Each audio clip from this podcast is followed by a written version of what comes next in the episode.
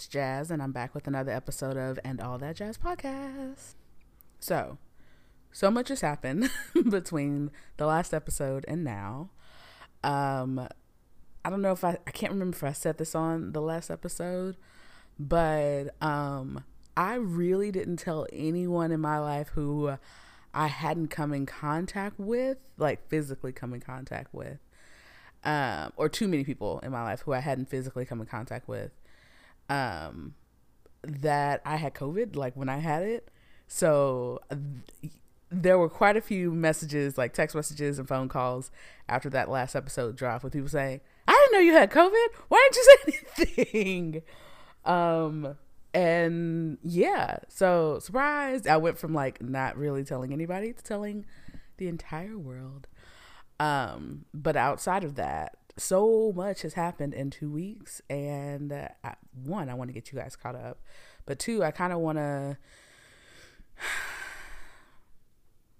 I want to share some insight that I've seen floating around on social media, and I, I laughed about it until I realized just how true it was. So, shortly before the new year, Betty White died. Then Sidney Poitier died. More recently, um, Bob Saget, who was everybody's dad in the 90s, Danny Tanner, passed away. And then I think ye- Friday, because I'm recording this on a Sunday, um, Louie Anderson died. So we are losing so many people that we have well at least me i say i say we i a lot of people that i grew up watching and some of these people have been old my entire life. Like betty white was old my entire life. Sidney poitier was old my entire life. So they live very long and full lives. But then you have people like um, bob saget who was fairly young. Louie anderson was fairly young. Um, and i'd heard like throughout my life that life is short, tomorrow's not promised. And more recently, I've heard people say, tomorrow's not promised, cussing folks out today. And I used to laugh about it. I would laugh it off and be like, oh, okay, yeah, no, no, no. But it's the truth. I mean, tomorrow's not promised to anyone, whether um, it is natural causes like old age, whether it's complications from any illness, more recently, COVID. Tomorrow's not promised. So whether you are actually cursing folks out, like woo up to bam, or whether you're doing it professionally, or whether you're just standing up for yourself and saying, "Hey, I'm not going to deal with this shit any longer," or I'm not gonna I'm not gonna let you talk to me like that, or I should be treated this way, or whatever like that, or leaving toxic relationships. It doesn't even have to be like a physically violent relationship. It can just be a toxic friendship. Life is short. Do it now um yeah i mean i didn't have to actually cuss somebody out recently but i did have to do so in a professional manner. And um i learned something from an old coworker. Like i used to work with gosh 10 years ago now. Uh i can't believe i'm saying that. I am 33 and i can say that i've been working in this industry for 10 years. Anyway um she used to have a phrase where um, she would give somebody the long handled spoon. So we still need to be cordial because they are you either they're either a coworker or um, you work with them or you just need to uh, retain that professional re- relationship with them.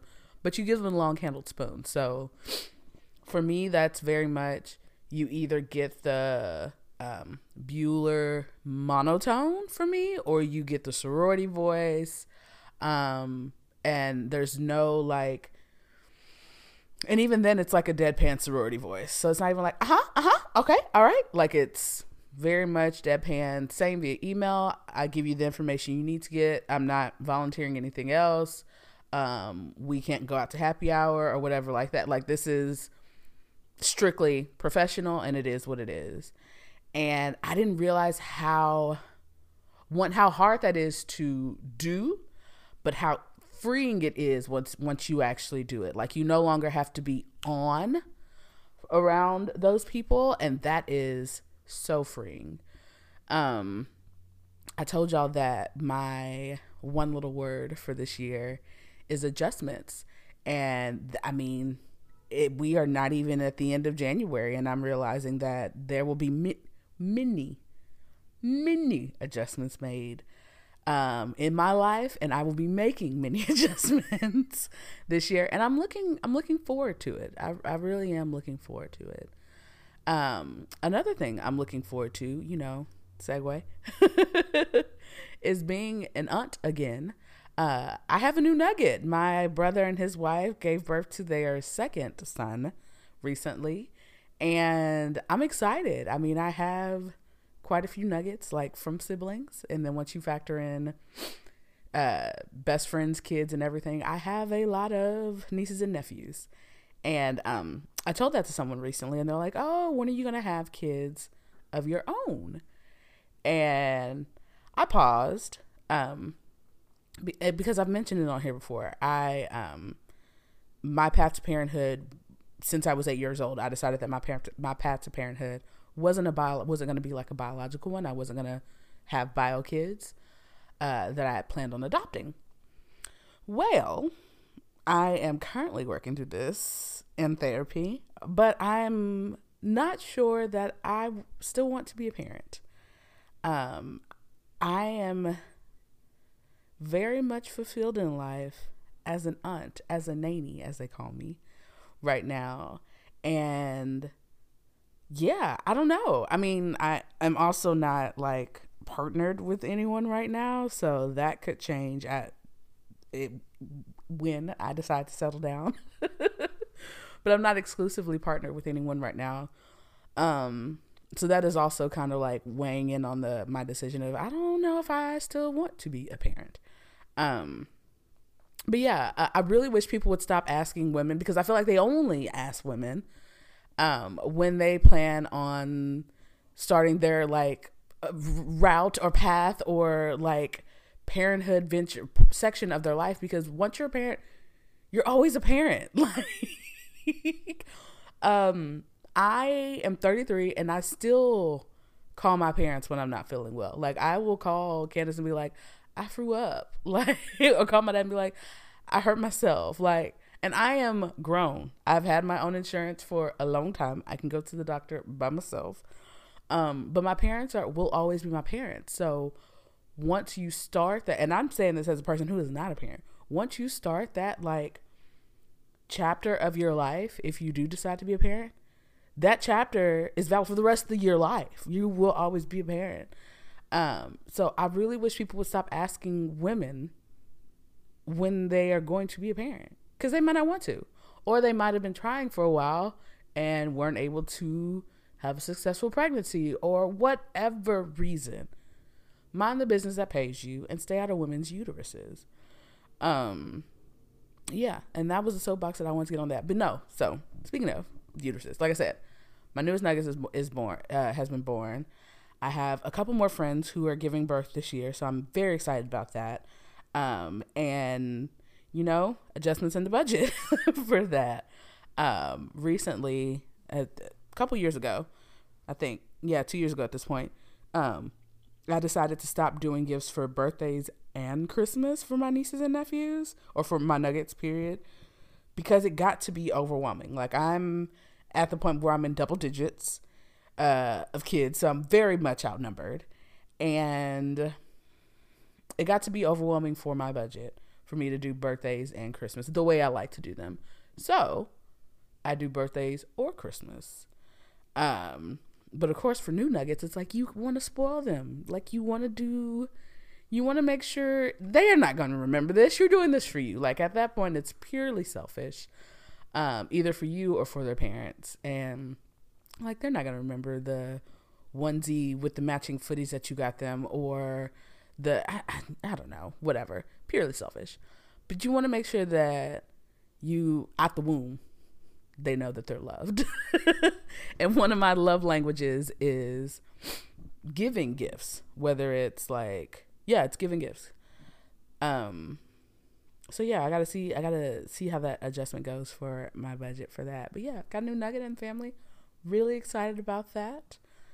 Um i'm also excited about some shows coming back, some shows starting. I feel like I always mention TV shows um, or movies when I'm on a podcast episode. Um, whether it's I've binged it recently or I'm in the process of watching it. Um, but I kind of want to talk about a few today. So the first one is Billions. Billions is a show on Showtime uh, with I can't think of his name. Paul Giamatti. Uh, Paul Giamatti is on there. Damian Lewis was on there. Uh, the la- I'm not gonna spoil anything, but it, from the previews, it does not look like he is on this season. But anyway, it is about a U.S. state attorney who is going after bad guys, and all that that encompasses. And this U.S. state attorney is not a saint either. I feel like that's the best way to say it. So that show is back for the sixth season. It the episode one actually dropped today. I haven't watched it yet, so I will be watching it today. Um, for some reason, and I don't know how I let this happen all these years ago. I really 50 Cent has a chokehold on me and quite a few other people with this Power universe. Um, I watched Power. I watched all the seasons of that. In fact, if you look back on the blog, I actually went to a event in Houston. I went to an event in Houston where a few of the characters were there as well. Um, and it was like a mini concert. I got to take a few photos with them, and it was just it was a press event. It was a PR event. Um, so yeah, I've been watching Power since it started. Um, I, at this point, I've seen every spinoff. So I watched Ghosts. Well, I'm watching that now with uh, Tariq, which focuses on Tariq. I watched the um, oh my gosh, what is the one with Kanan, the one that focused on 50 Cent's character Kanan. And then they have one coming up next month, which focuses on Tommy. So I'm looking forward to that. Um, because I like Tommy. I like Joseph Sikora, I feel like is a, a great actor. He's one of those, he's similar to Matthew McConaughey to me. Um, he plays the same character, but he plays it differently, if that makes sense. Like Matthew McConaughey is always going to play a Texan, period. It is what it is. He always has an accent. Uh, it is what it is. But he plays it differently. And I feel like that's what Joseph Sikora, Joseph Sikora plays. He plays a bad guy, but he plays every bad guy is slightly different than the, than a previous role from him. So I'm looking forward to seeing Tommy cancel Christmas and seeing him take care of his family in his twisted way. Uh, but I was also pleasantly surprised when I saw him on another show that I watch, which is Ozarks. So, season four just dropped on Netflix. Like it just dropped on Netflix on Friday, and I started watching it, and I literally screamed, "Tommy!" when I saw him on one of the first few episodes. Um, once again, he's bad guy, slightly different than another role, but Ozarks is really good. It's one of those shows where it's it's slightly darker, so it's not a show that I like to watch at night because of how it's not gory, but there is a lot of violence in it. So um, I tend to not like to watch shows like that at night because I don't want to fall asleep with uh, with that being the last thing I watch. So anyway, um, I'm in, in the middle of watching that. I'm really excited that the show is back, and then I'm also um, really shocked at myself. I ended up binge watching, and I say binge watching. It literally took me, I think, four hours. I think to watch the entire second season of Cheer on Netflix last weekend. Um, for those of you who don't know, when I don't have to work on weekends, I typically take a whole day to like decompress from the week. So I will disconnect, I'll put my phone on Do Not Disturb, and I will journal, I'll read, I'll watch TV, I will disconnect from the world and just like completely decompress from the previous week before Sunday. So I typically do that on Saturdays. Then on Sunday, I will prepare for the week. Well, last week we had a longer week because it was MLK weekend. So, um, or we had a longer weekend because it was MLK weekend. So, um, I had an extra day. so I ended up binge watching Cheer and I was pleasantly surprised that they did not shy away from Jerry's um his legal problems and they addressed that head on in the first episode and then they went on to address it further in later episodes so um fair warning, trigger warning, they do have the his victims on there. They're on an episode talking about what happened, and then they go into um, detail about like Jerry's prosecution and all that stuff like that. Um, his court case and stuff like that, or as many details as they can go into with his court case. Um, but I was pleasantly surprised at the direction that that show went this season because I was like, how many? I mean, it's it's like Bring It Ons. How many Bring It Ons can you do? Like, how many times can you go over, or can you go through the, these cheer competitions? But they featured the underdog. They featured their their rivals this season, and I was very happy to see the representation of inner city black kids cheering and tumbling and just being joyous in that sport. Um, these are kids who are from small towns in Georgia, small I mean small towns all over the country, who found out that their path to get out of their small town or get out of the hood or whatever like that was cheering, and I thought that was great. Um, really enjoyed that season. Uh, but like I said, trigger warning, they do talk about Jerry and that all in there. Um, but it was pretty good. It was pretty good. Um, I also am happy that my favorite podcasts are back. I feel like I mentioned the read and um, the Kev on stage. Uh, here's the thing, and the Ball and the Beautiful, and all that, all the time. But they are back. Everybody's back filming. Um, and it makes me that much more excited to see the read in person when I go to DC in March. As of now, uh, things are still full steam ahead on that. I ended up finding an incredibly good flight deal, um, like cheaper than I would have ever thought. and it's not a budget airline. I found a round trip flight, um, Nashville to DC on American for less than $150. And these are like the times that I want to fly out. So it's not like a it's nonstop and everything. And that's why I was like, I what happened? Um, yes, purchase immediately. so I'm really looking forward to. I, have said it before. I'll say it again. I'm really looking forward to going to DC in March, and I hope that the plans don't change on that because I'm looking forward to not only seeing my friends there, but seeing um, what all Issa Rae and the Hoorae team has in store for us for that. Um, and then I guess the last thing I want to talk about today is next month is Black History Month. Um, this is a big time of year for me. I it's one of my favorite holiday seasons um, because I do consider it a holiday season.